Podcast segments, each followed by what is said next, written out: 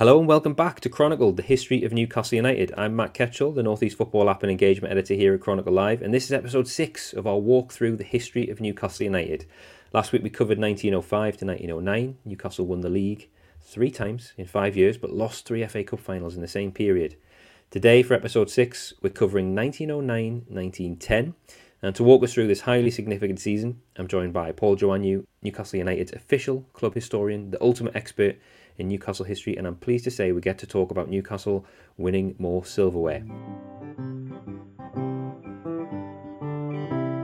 Paul, set the scene then. Going into the 1909 1910 season, Newcastle are top dogs, aren't they? Uh, they certainly are. Um, as the season uh, began, Newcastle, without doubt, the fa- were, were the finest side in the country, with a team full of big name international players, uh, well known footballers across the country. Um, what they really needed was to lift the FA Cup back then, maybe even a bigger prize than the actual Football League Championship. Um, 1910 was to be the year. After three unsuccessful attempts, they at last claimed the trophy. Any big name signings secured from across the border in the Scottish hotbed that Newcastle has been tapping into for at least a decade now? Uh, yes, virtually every season they, they, they, went into the transfer market and bought one or two uh, uh, established and well well known footballers. Uh, this season they purchased another Scot called Wilf Low, and he added a resolute presence in the midfield area. He was nicknamed the Laughing Cavalier, uh, but he was a gritty competitor uh, who took no prisoners on the field, and he was a big addition to the side. And there's also a, another famous name from the time had become a regular in the team, Irish fullback Bill McCracken. Can you tell us about Bill? I'm sure his name will resonate with a number of Newcastle fans, even those who just have a passing interest in Newcastle football history. They'll recognise that name, Bill McCracken. Yeah, McCracken was one of the great names of football in pre-war days, and uh, his memory lives on even even now. Uh, he was a colourful and controversial character. Castle signed him after impressing playing with the Belfast Belfast club Distillery um, he eventually became a regular right back and developed into a tactical genius in what was then only a two-man defence in front of goalkeeper Jimmy Lawrence. Um, he eventually, you know, with with his other fullback, perfected the offside game with expert positional play, and that was a feature of Newcastle's play, uh, which frustrated opponents and fans alike. He and he be, became a very much became a, a target of abuse from the crowd uh, because of this uh, tactical trap that he uh, sprung in virtually every game. And eventually, due to those tactics, and, and, Bill McCracken especially, the law was changed in 1925 in favour of attacking players. Uh, Bill went on to play 444 games for Newcastle United. Not many players have uh, played outfield more than him. And he played on until 1923 with the Magpies, then entered management and, and later became a, a very well known scout, uh, and he scouted right into his 90s. Amazing. Legend of the game and the club, of course. So all eyes were on the club going into this season, 1909 1910. How did they get on? Well, uh, they finished uh, uh, well up the league in, in that season, uh, in fourth place, and they put a really big effort uh, into the FA Cup, uh, as has been the case in United's colourful past right up to modern days, uh, controversy wasn't very far away. At the time of the semi final, um, when they played Swindon Town, uh, who were a, a, decent side back then, uh, star centre forward Albert Shepherd was caught up in a, in a, a suspected bribery scandal, uh, and he was sensationally dropped for the semi final. And his colleagues didn't like the de- decision by the directors at all. They were in uproar. The allegations, as far as they were concerned, uh, were were media garbage. They were just rumor and no substantiation to them at all. Uh, yet United played on without their goal-scoring star, who scored, who grabbed 31 goals that season. So he was a, a really big uh, influence on the side in 1909 to 10. Uh, they went on and won the semi-final uh, and went on to the final, of course. Was there any truth in the bribery scandal, as far as we know? Well, there appears not. Uh, there was lots and lots of uh, stories and, and rumours, and at the time there were there were you know, several occasions when players had been uh, suspected of being got at by uh, by the bookies, and uh, the press back then latched onto anything uh, remotely like that. So um, it all blew out of all proportion, apparently. So um, uh, there was nothing that very true about it at all. Mm. The press blowing things out of proportion, how things never change. it yeah. would be a huge story now. The, I mean, that is like the equivalent of Harry Kane being dropped for bribery. Just amazing to think of it as it was back then. Was Albert allowed to play in the final? Uh, yeah, the players made sure that uh, that Albert uh, was reinstated. Um, you know, they in fact demanded that he was uh, that he had to play, um, and they even threatened um, that they wouldn't play in the final if, if Albert Shepherd didn't uh, return. Uh, but he did, and he was to become the cup final hero, and, and that you couldn't be uh, imagined really. Uh, but it wasn't until another failure at the Crystal Palace um, mm. against Barnsley, who again like Swindon were a top side back then. They never played to potential, and the game ended in a 1 1 draw. Uh, and Newcastle even had to score lead, late equaliser to earn a replay. Yes, and I actually have a newspaper report here from the 25th of April 1910 that I'm, I'm going to share with you now, listeners, which gives us a nice flavour of the occasion. Doesn't sound like it was a classic, but bear with me. I'm going to read this newspaper report. It's in tiny, tiny letters, so I'm going to do my best here. But the headline is Drawn Game in English Cup Final. Superb defence on both sides makes the Barnsley and Newcastle forwards appear moderate well matched opponents, sullen crowd, and no enthusiasm at the railway termini at night. So here we go. The report reads The long anticipated final tie for the English Cup at the Crystal Palace on Saturday proved a most disappointing affair for Barnsley and Newcastle United, as they could not decide which club should hold the trophy for a year, and a replay is to take place at Everton next Thursday. The final is always looked upon as a climax to the football season, and a replay is very much in the nature of an anticlimax. There will be, of course, a big crowd at Everton, but the match of the week that will arouse the most interest will be the league final at Tottenham on Saturday, which will decide whether Chelsea or the Spurs play in the second division next season. This year, the invading army from the north seems stronger than ever, and yet the attendance at the Palace could not have been much over 70,000. It was a northern crowd. A large proportion of the vast assembly must have been made up of excursionists, but doubtless the 30,000 Londoners who went to Chelsea would have been present at the Palace had not such an intense interest attached to the closing league games of the season. At night, after the match, I spent the last half hour before midnight at the Euston Road, watching the trippers make their way to King's Cross, St Pancras, or Euston. It was a sullen, dead crowd. There was no enthusiasm.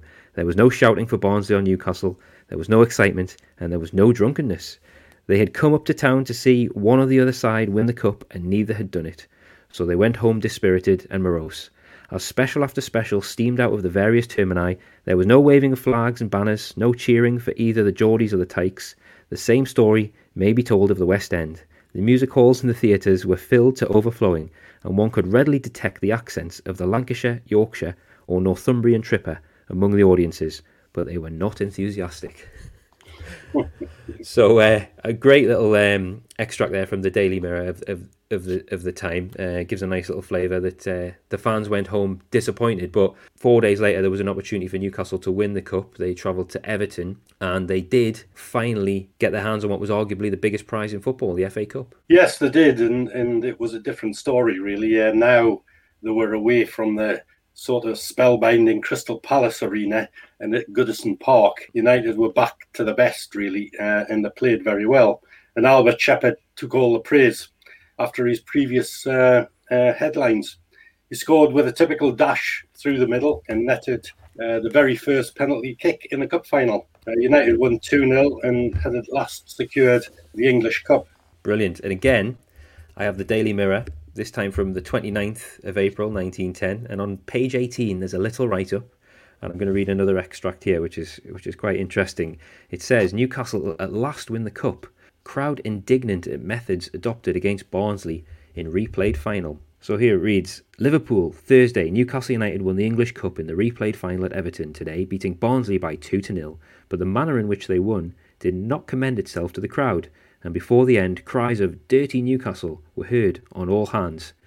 At the state of affairs, probably unique in the history of the club. Newcastle have always been famed for their scrupulous fair play, but there were cases of deliberate kicking today, when Downs, who had been badly lamed in the first half, was lifted off his feet by a kick in the abdomen in the second half, the foul play reached its climax, and the offender should without a moment's hesitation have been ordered off the field. But the penalty of a free kick was all that was given against Newcastle. It really seemed as if some of the players had deliberately gone onto the field to win at all costs. Had it been heavy charging, it would have been another story, but kicking is inexcusable, and there were two or three glaring cases of it. There was a tremendous crowd present, and if the ground holds 60,000, then that number were present. Half an hour before the start, the crowd, the crowd had broken in, and the mounted police and a strong posse of men on foot had been requisitioned to clear the playing arena, which was done before the time to start. So that's an yep. interesting take on things. Yeah, well, I, I, I, did say that they were very determined to win the FA Cup, and they did. they did mix up their possession play with some rough tactics in in the re- replayed final, without doubt. But they made sure they won it. Exactly, yeah. They just couldn't afford to lose another final. And I'll just read another quick extract, which gives a flavour of the match itself, because I know we've talking about the atmosphere really around both finals. But here's an extract that, that tells us a bit like what it was on the pitch. It was quick, scrambling football with Newcastle the cleverer side and Barnsley the more dashing. Bartrop and Gadsby made several dangerous incursions on the Barnsley right wing, and once, with Lawrence out of his goal, a shot by Gadsby was only turned aside by Carr at the expense of a corner. At the other end, Boyle twice cleared from under the bar when Mearns was clear, clearly beaten. Wilson and Higgins kept making dangerous attacks on the Newcastle left wing, but they hung on the ball for too long at times, and Downs and Ness, to say nothing of Boyle, were able to concentrate on defence. By this time, the field had churned up badly, and the lighter Barnsley men were simply covered with mud, while their heavier opponents were able to keep their feet.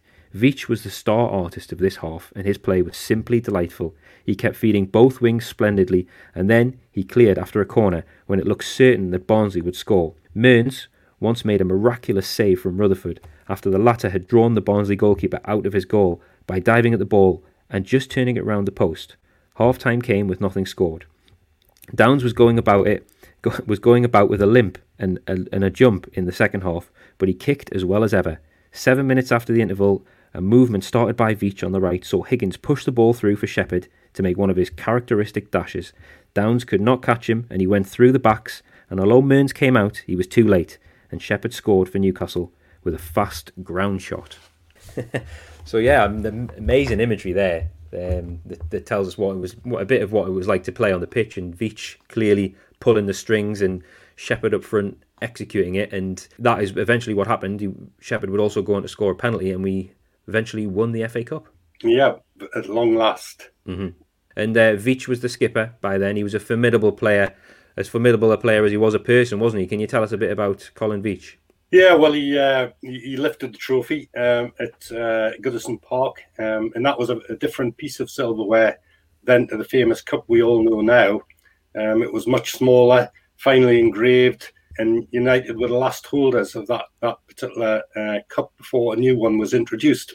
The trophy was recently sold um, just this year at auction for a cool seven hundred and sixty thousand pounds. Uh, so it, it is a lovely and valuable piece of silverware. Uh, in terms of Colin Veitch, um, well, what can I say? Um, he was captain of the side then and a real leader of the team on and off the field. He was at Newcastle for over 25 years. Um, as a player, he was only five foot six inches tall, but very versatile. He could play in right across midfield and in any attacking position as well. And by 1910, he was a leading and respected figure nationwide. Um, and, and to be a, a very early players' union advocate fighting against what was then an author- authoritarian football association and football league. And he was chairman of the union uh, the following year, 1911, uh, until 1918.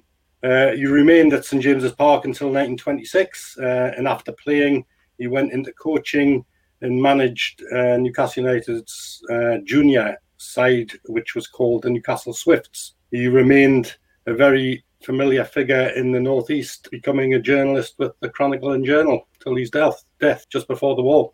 Mm, fantastic. A former Chronicle employee, no less. Great to speak about him on Chronicle, the history podcast. We've got some bonus content here, then, Paul, for people watching on YouTube. I've uh, flashed up a picture of the victorious team arriving back at Central Station with the trophy in 1910. I'll put this image on our website and uh, there'll be a link for that in the show description if you want to see it. But Paul, can you talk us through this fantastic shot? Yeah, well, United's homecoming to Tyneside uh, with the FA Cup was sensational. Uh, this really didn't happen uh, for when they won the league titles. Uh, the English Cup was very, very different. As they arrived at the central station, crowds packed all the streets. In, in estimates, over 100,000 were around uh, the main areas of the station and, and the streets that the club went on a parade.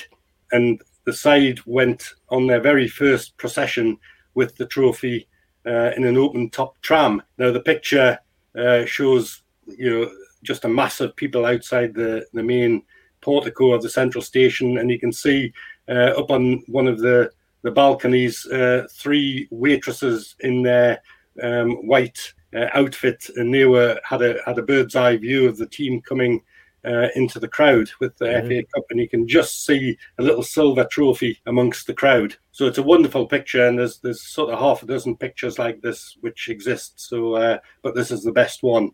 Mm. It's amazing, yeah, fantastic shot, and you can clearly see it's Central Station. And would this have been the evening of the game or the following day? Do you think, perhaps? Uh, it would be the following day, I think. Day. Uh, uh I do have the details, but I couldn't tell you exactly at the moment.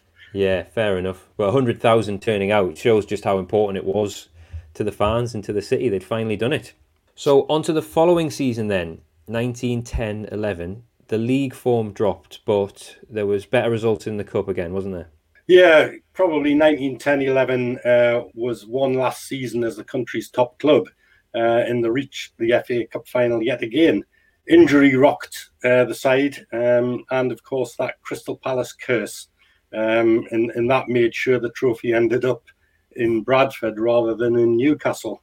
Mm. United lost key players, both Peter McWilliam and Albert Shepherd uh, were badly injured before the final, and both of them uh, sustained very serious injuries and uh, both finished their careers after that. Um, so it was a, a, disappointment that you know Newcastle couldn't beat Bradford. But you know, just on on a final note on the Crystal Palace, uh, it is a, a famous uh, an infamous place for Newcastle United, and I would urge any Newcastle fan who uh, heads down to London uh, for a football match or just a break, and especially if you're going to the Crystal Palace game, uh, to to try and spend some time uh, looking at the old Crystal Palace grounds. It's great for nostalgia. You can walk around the old Palace Park. Uh, just about as it was 100 years ago, uh, see the remnants of the dramatic glass palace and see the old arena that Newcastle played all those cup finals in. It's well worth a visit, and I, I would as I say, urge anyone with a history uh, interest of Newcastle United to make a visit. Absolutely, yes. I'm definitely going to do that. It sounds like a fantastic uh, thing to do. I mean, I make that four unsuccessful attempts to win the FA Cup at the Crystal Palace for Newcastle. Luckily, it would only host three more after this one, and then after World War One finals were played briefly at Stamford Bridge before the Empire Stadium at Wembley opened in 1923. That's a shame about Peter McWilliam and Albert Shepherd's injuries. Can you tell us a bit about Peter McWilliam because we haven't spoken about him so much yet? Yeah, well, he uh, was another special player for Newcastle United. Um, the side included many Scots, as we've uh, noted, and several very talented playmakers. Peter McWilliam was was probably the best of the lot. He was from Inverness. Uh, he arrived on Tyneside as a young lad. Um, he was actually due to sign for Sunderland as a trial trialist. But he knew uh, Andy McCombie, who was at Newcastle at the time, and he met him at Newcastle Central Station and took him away to St James's Park, and he never arrived at Roker Park at all. So that was a bit of good luck for uh, Newcastle United. Uh, he became known as Peter the Great during the 1900s, and he appeared on a regular basis for Scotland. Um, after he finished playing, he later became a top manager as well with Tottenham uh, he became one of few ex-players to lift the FA Cup as a manager. So he was a very talented individual, uh, both as a player and a manager. Brilliant. And I know Newcastle didn't win the FA Cup that year, but for the record, how did the 1911 final play out? Um, well, uh, they drew nil-nil in a pretty dismal game at uh, the Crystal Palace with Bradford City, who were a, a good top division one side and lost the replay 1 0 at Old Trafford. So it was a pretty dismal uh, cup final. Mm. Uh, Newcastle had actually beaten Bradford 6 1 in league action, so that shows a bit of a, a difference between the two sides, but uh, they just couldn't get it right on the on the final in either game. And by now, United's Edwardian masters were starting to age a little bit and needed a total rebuild. Yeah, so that takes us up to 1911 1912. The club played four full seasons here until the outbreak of World War One, but there was no, nowhere near the level of success seen in the four years previous, was there? No, there wasn't really. Um, 1911 12, you know, before the decline really set in, uh, they had a go for the title again. Uh, they finished in third place, but they were pretty well off the uh, the top side. In the following two seasons, 1912 13 and 13 and 14, they went into a tra- transitional sort of period with mid table finishes as the directors tried to fashion a new lineup. Expensive new men arrived. Uh, that wasn't the problem spending money, uh, such as the Scotland captain, Jimmy Hay, who was a, an exceptional midfielder, and striker Billy Hibbert, uh, who cost a new British record fee of £1,950. Uh, so they still had lots of talented players, but they weren't quite the same as before and and then of course everything was put on hold as the Great War erupted. The season 1914-15 was played out. Of course, and we'll be covering that period in our next episode, 1914 to 1918, Newcastle United and World War One. So that's the episode done. Episode six. Newcastle weren't able to bury the Crystal Palace curse, but they did get their hands on the FA Cup trophy before the aging squad somewhat lost its spark and the Edwardian era closed out. And we'll be back next week to chat about what happened after that in our next episode. In the meantime, please subscribe to the Everything is Black and White podcast via whichever podcast platform you use. Follow Chronicle Live's Newcastle United channels on social media, on Twitter, Facebook, and Instagram, and keep an eye out for new episodes of this podcast, Chronicle, the history of Newcastle United. We're bringing them out every week. If you've got a history question about Newcastle United, we've got the perfect person here to answer. Email them in to the EIBW podcast at reachplc.com, and I'll pick some of the best for future shows. We'll put them to Paul and see if he can answer them. Lastly, stay up to date with everything black and white by subscribing to our daily Newcastle United newsletter. It's free. You get a morning news roundup, an evening news roundup, and breaking news as and when it happens, directly emailed to your inbox. The link is in the show notes. Hit that, scroll down to Sport, Newcastle United updates, tick the box, and you'll be signed up. Thanks so much for listening to Chronicled, the history of Newcastle United, with me, Matt Ketchell, and Paul Joannou.